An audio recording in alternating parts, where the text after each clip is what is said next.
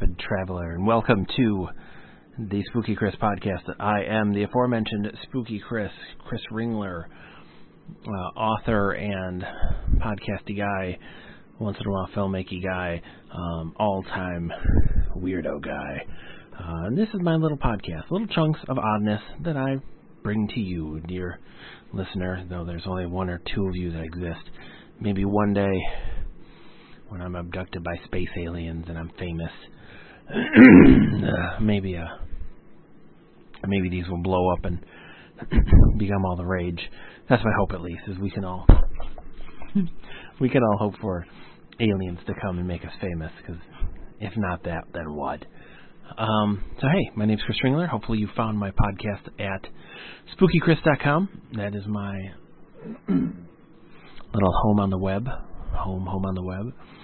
Uh, where all my info, my blogs, my podcasts, uh, my stories, all of that stuff is housed right there.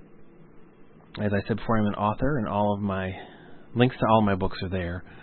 Uh, and uh, all kinds of weirdness. So, geez, pardon my coughing. I have like a whole uh, hamburger helper's worth of schmutz in my throat. It seems like.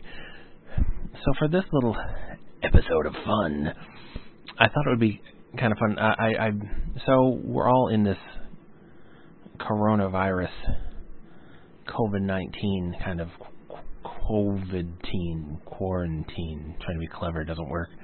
Um, kind of quarantine. so I, you know, I outside of work, I've been watching lots and lots of movies. Uh, it was funny last year. I had been unemployed for a while and then underemployed, and watched a whole kettle's worth of movies, and I'm definitely catching up now. But I've been watching lots of movies, and, and my preferred genre, as always, is horror. I just love horror movies. I mean, I love all kinds of movies, but horror movies, I, I just get a kick out of how they're put together. Like, there's just there's many elements of them. I love the special effects. Um, there's so much you can do in the storytelling, in the direction, in the lighting, in the sets, the acting. Uh, I, I get a kick out of all of that, and I, I, I think it's a shame that horror isn't better regarded because I think there's it's it's harder to make a horror movie than to make a lot of other types of genres, and I think horror films really get the short shrift a lot of the time. You know, horror actors uh, are never really looked at as you know as being good when it's not even even you know in mediocre movies it's not going to be easy to pretend to be frightened, to portray that you're being killed, to portray that you feel like you're being pursued by a killer, a zombie, a monster, a ghost. Like compare that to having to play like, oh well, you're an old dowager who is sad because her husband is dead, and you're, you know, trying to hide your feelings. I mean, there's art to that for sure, but that's something you can tap into. You can kind of tap into those feelings and that kind of mentality. But tapping into more primal things, kind of along the lines of, oh, so this giant monster is coming to eat you and your family, and you have to protect them even if it means you die.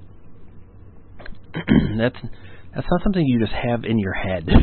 like you kind of have to imagine it. And the thing too is, is is horror films like fantasy and sci-fi is a lot of it you're acting to to makeup or digital effects or green screens or you know what have you.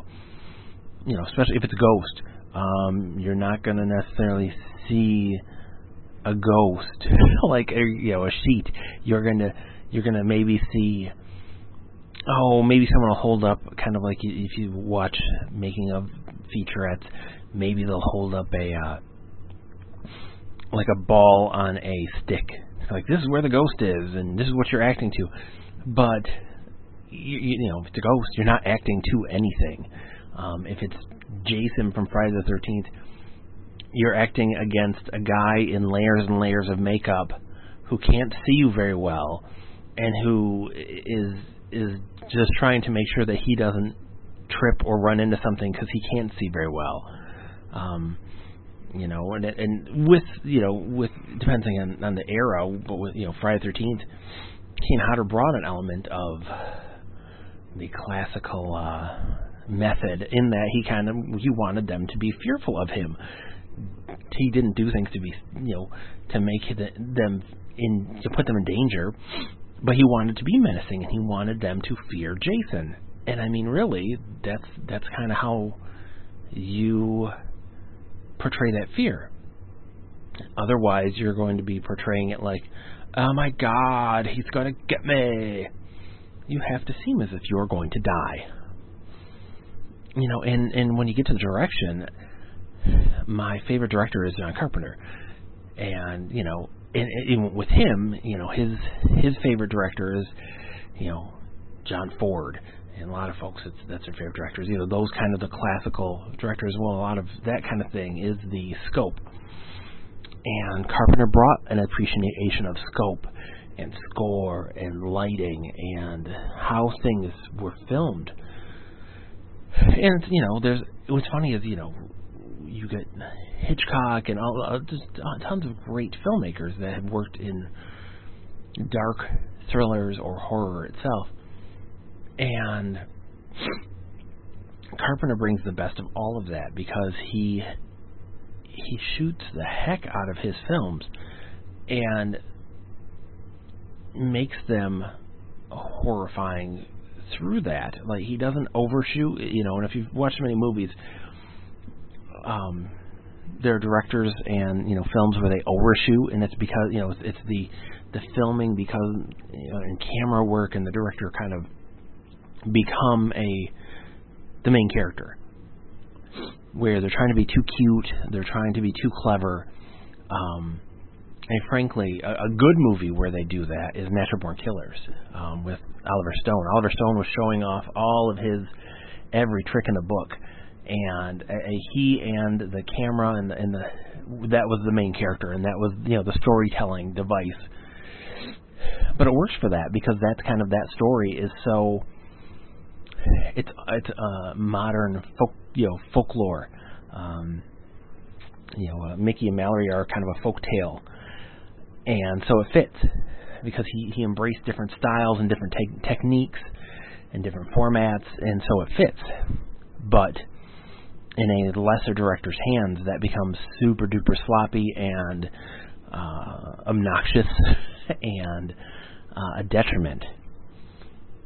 And Carpenter is is as technically uh, adept as he is, he doesn't really slam you in the face with it. It's interesting. Earlier, early Dario Argento films are similar. Um, he started to get caught up in the tech, uh, and then he kind of just his his uh, skills just kind of diminished altogether. But he did some amazing things with um, the way he shot things, the color, the color palette he used, uh, the techniques. They they created lots of different types of cameras and um, rigs for his filming, and it's in that gray area where it's becoming a character, but it's it's his way of his movies have this dreamlike quality. Um, a lot of Italian kind of horror does. Uh, Lucio Fulci's does as well, but much more dreamlike and less rooted in logic and Argentos are kind of dreamlike, um, but rooted kind of in myth almost, because a lot of them are are passion plays and and murder mysteries and uh, you know the earlier stuff and get into those kind of like the the the uh, notions of sexuality and duality and and feminine and masculine and a lot of that stuff. And you know, sexuality is a big part of his earlier stuff. So so a kinetic camera makes sense and it fits. Um, you know, it doesn't work for everybody. It doesn't work, you know, all the time, even for him. Um, some of his movies, it gets, you know, like you start to see kind of a change a little bit in phenomena, just because like that score is so horrible. and I know people like it, but it's just it's it's just obnoxious heavy metal from the time, and it's so uh gosh, too loud, too in your face, and it's it hampers you know otherwise really entertaining and interesting film. Uh, it's like driving next to someone in the summer, and you're just kind of doing your own thing, and they are blasting the most obnoxious music, and you are held hostage by that music for as long as you're there. And that's what moments in the movie feel like, as you're held hostage by that score. And you know, when you get into you know the technique and the craft of, of horror, um, you know, like I'm, I'm old school in that I like physical effects. I like I like I like makeup effects. I like I like that more than digital. I've come to appreciate digital because it, it can work well when it's working in concert with physical effects. You know, that's that's the best the best uh, marriage there is when you have the physical effects and then you just kind of enhance it with um, with digital effects.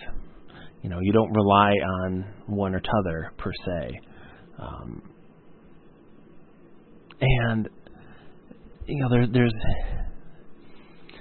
it's again, it's always it drives me crazy. You know, you see the Oscars and the movies that win the best makeup. It's some of an old age makeup on you know, a character, and yet somebody did a whole like series of monsters. Like how Star Wars wouldn't win that in these last few years, I don't know. like because they did amazing creature effects. I just don't get some of that. Like, but they'll give it to somebody who like, oh gosh, they made Cate Blanchett look like she was 70 instead of like 48. Oh my gosh, it's incredible. Um, and it's funny too, just because like some of those people are, you know, the Dick Smiths, the Stan Winstons, like the classic special effects people who you want to see win, but man, you'd like to see them win for something more interesting than a, an old age makeup. Like that's just a drag, uh, you know. And and and I get it. Uh, gore effects are the the the uh, ugly stepchild kind of in movies, and and it's it's garish, and people like, oh, gross. But if it's convincing, that's the thing is that if if it's enough to kind of make you go, oh, then it's convincing, and that tells you it's effective. Um, and you can do it with just, I mean, you I, having done cheapy special effects for my little movies, I get it. You can like it's a lot of it can be suggestion and you can overdo it. You can overdo it, you know, for sure. It, it depends on your kind of. It's a partnership with the effects people and the uh, director. Kind of make sure that the you know you're capturing the right feel and not doing too much and ruining things. Kind of kind of like putting too much salt in the in the recipe. So it's it's a partnership, but done well. Like it, it can it can haunt you, can horrify you, can disgust you. That's powerful. Um, that's that's super powerful.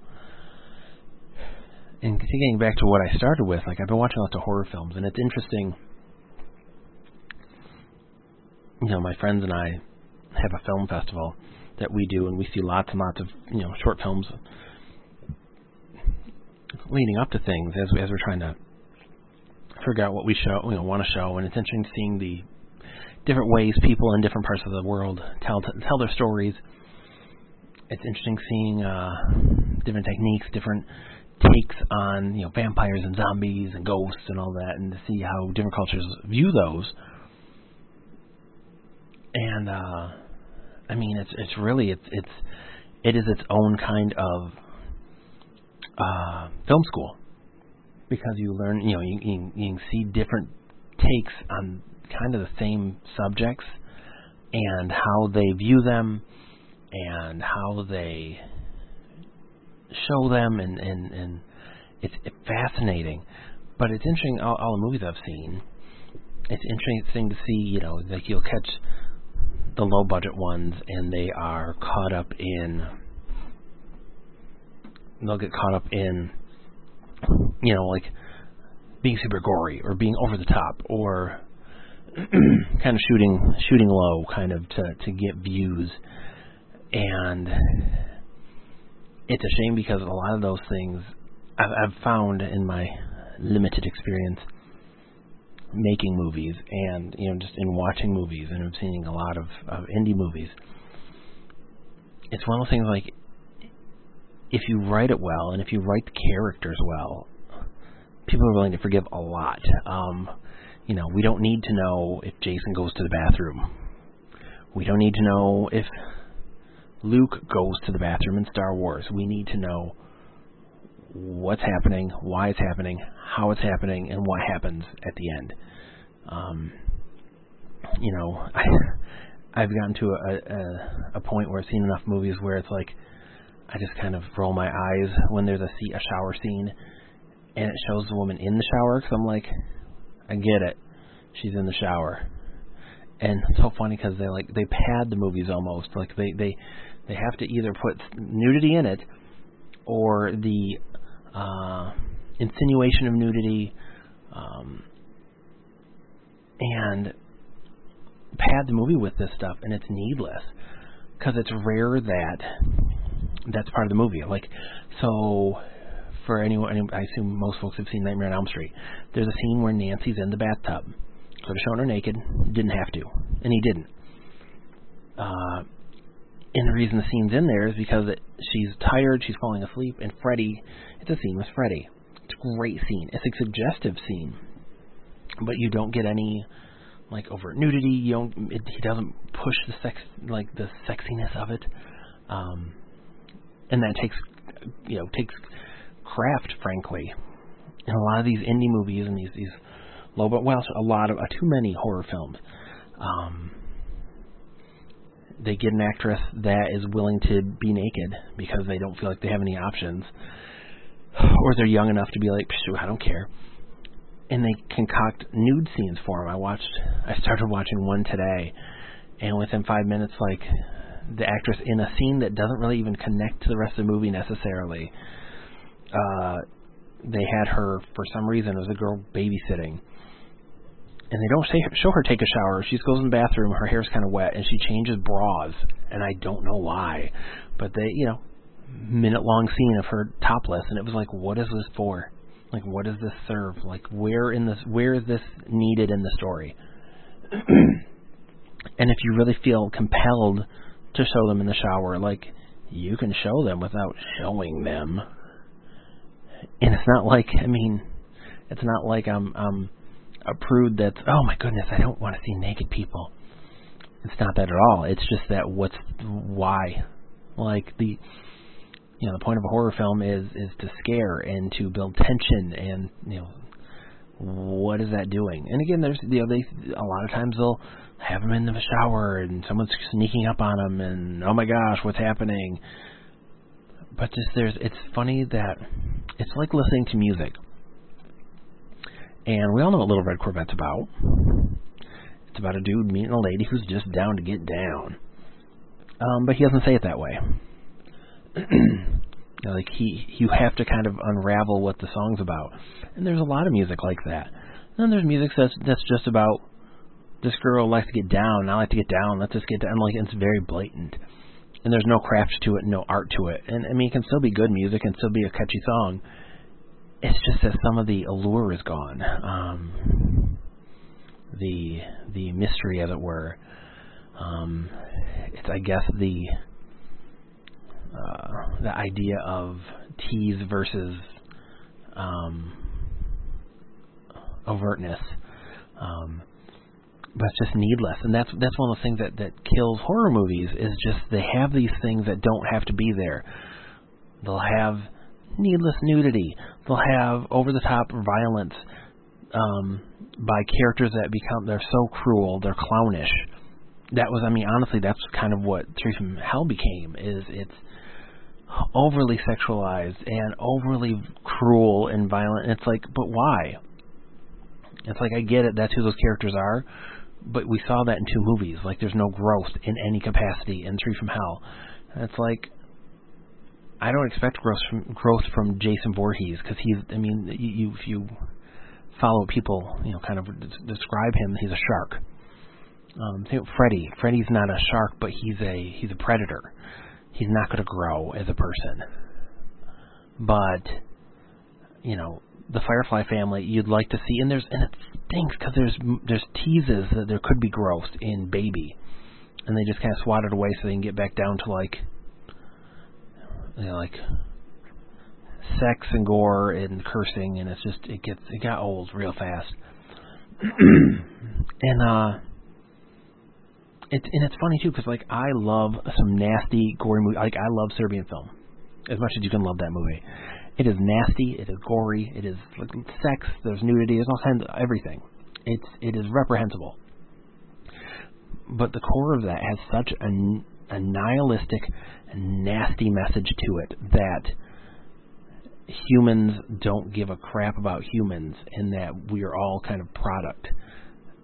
And it's a, oh man, that's that's brutal. But it's brutal in a way that it works in that film. Again, seeing it twice, I don't know that I need. To, I, I can I can lead a happy life never seeing it again, but it's a powerful movie. So it's not as if I'm some prude because they stick. You know, that's that's one of the things too. Is, is horror movies have to have their own laws and their own logic. That's why Jason doesn't talk. Michael Myers doesn't talk. Um, uh, Freddy Freddy can kind of quip, but not. He's similar to the Joker in that his his humor is cruel. Um, there's no there's no humor to it. Um, the Candyman can be uh, sexy is a weird term, but that kind of like alluring you know, the the, the Universal Dracula kind of has the same thing. He has uh, an allure. There's rules, and it just has to stick. You you just have to stick to whatever your rules are, and keep it. Uh, there's a movie Haunt, which I freaking loved, and it's on Shudder, and it's a super simple, not much plot at all a bunch of people who meet and they go to a um, like a one night stand kind of a haunted house, and they get into trouble, and they get they set it up in a way, tons of tension, and there are gore moments, tons of tension. They give the care, you know, the actors like it's a terrible beginning. It's like it's super just like ugh groaning, but they give the characters like moments. Uh, they slowly unravel the story so that there's more going on than you think. And it keeps unraveling. It has a great ending. Like the tension is huge, and it's just it's fantastically done. And they, it's like they did with that the best Rob Zombie movie I've seen in years. and they basically took his shtick, but they did it well. Because that's the thing is Rob Zombie is a heck of a director. He's like got a great eye, but he's just become a parody of himself you know, even Carpenter, um, the Ward is actually pretty good. It's just got a terrible ending, um, which I think could have been done much more effectively. It's a really just cliche ending, but it's a good movie and it has some some Carpenter flair to it. But some of his later movies, like Vampires, loses its steam after after the first half, and it's just not that interesting. Um, you know, and it's it's and his movies weren't bad, you know. And then you get the Ghost of Mars. Again, it's interesting, but like the makeup for the main villain is terrible, and it's just you wonder if his heart was really in those. Um, you know, after after Mouth of Madness, um, it just feel, it felt like he was going to taper off and lose interest. But I mean, shoot, even him losing interest still was doing good stuff. Um, Cigarette Burns, which he did for of Horror, is great. It's a, it's absolutely great but I, you know, I listen to lots of horror podcasts, and you can learn a lot from that about storytelling and just the effectiveness of what works, what doesn't, how to how to describe scenes, how to um, how to portray things. Uh, I listen to a podcast called Let's Not Meet, which is you know true stories of like scary interactions. Like I was at summer camp and there's this creepy guy that's in the woods, and it's like that's fantastic. Um, for kind of just setting tone and like you know it's, it's they're not really written well per se, but like the imagery and this, you can you can imagine these. I fell in love with these stories. They were. Uh, I'm a it's and it was it was on No Sleep. And it's like I'm a search and rescue uh, officer or something, and it's a series, and they are absolutely brilliant. It's like uh, Knifepoint Horror, which is a podcast. Those and those two, absolutely brilliant storytelling, and vivid, and they offer so much. And if you want to tell stories, that those are what you need. And if you have a great story, everything else works. Um, I'm, I'm working on something for a book that I'm going to put out next year, and it's kind of a take on uh, Frankensteinian kind of that that resurrection thing. And I'm working through it, and there's logic gaps, but I'm like, I have the characters acknowledge that there's logic gaps, and I move on. Because until I make it a big deal, it's not a big deal. Um, most of us, if you keep that your own internal logic, things work. Um, you know, you like you can't you can have a, a car racing movie and then have them start the car as if it was a motorcycle, which is ridiculous. But I mean, you get what I'm saying. There's certain things that have to be maintained. Um, but I mean, Star Wars is full of space inaccuracies, like spaceships make sound in space and all that kind of stuff. It doesn't matter because you're in it for the story and for the spectacle. And we as viewers are willing to forgive a ton if you stick to your logic. I watched a a really good, a couple of really good Asian found footage movies. Uh, Nor- Noroi, Noroi, um, The Curse. I watched today, and then I watched another one called the. Oh gosh, I forget how it's pronounced, but The Haunted Asylum.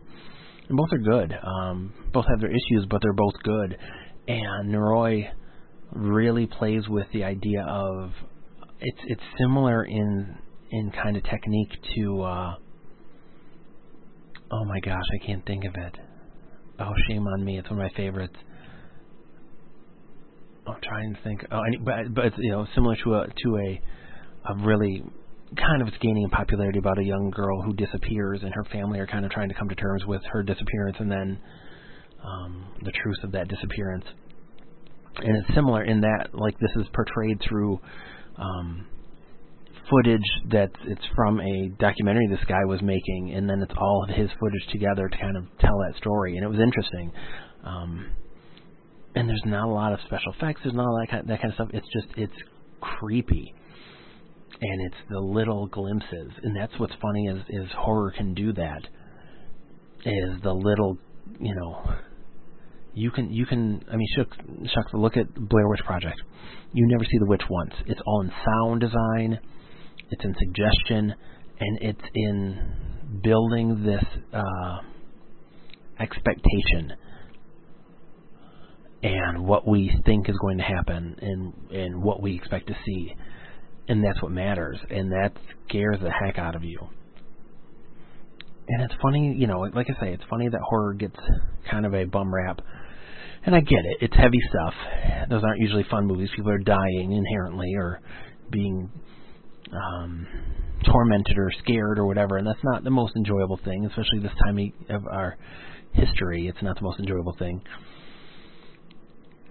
But it's it's a shame that the art of these horror films, of that horror films, is is so shrugged off because there's I mean there's a lot of trash and I watch a lot of it. There's a lot of trash out there, but in it, even in some of the worst ones, there's moments, uh, and that's what us you know fans that's what we look for, and that's what we we kind of latch onto are these moments, and there's a lot of them out there.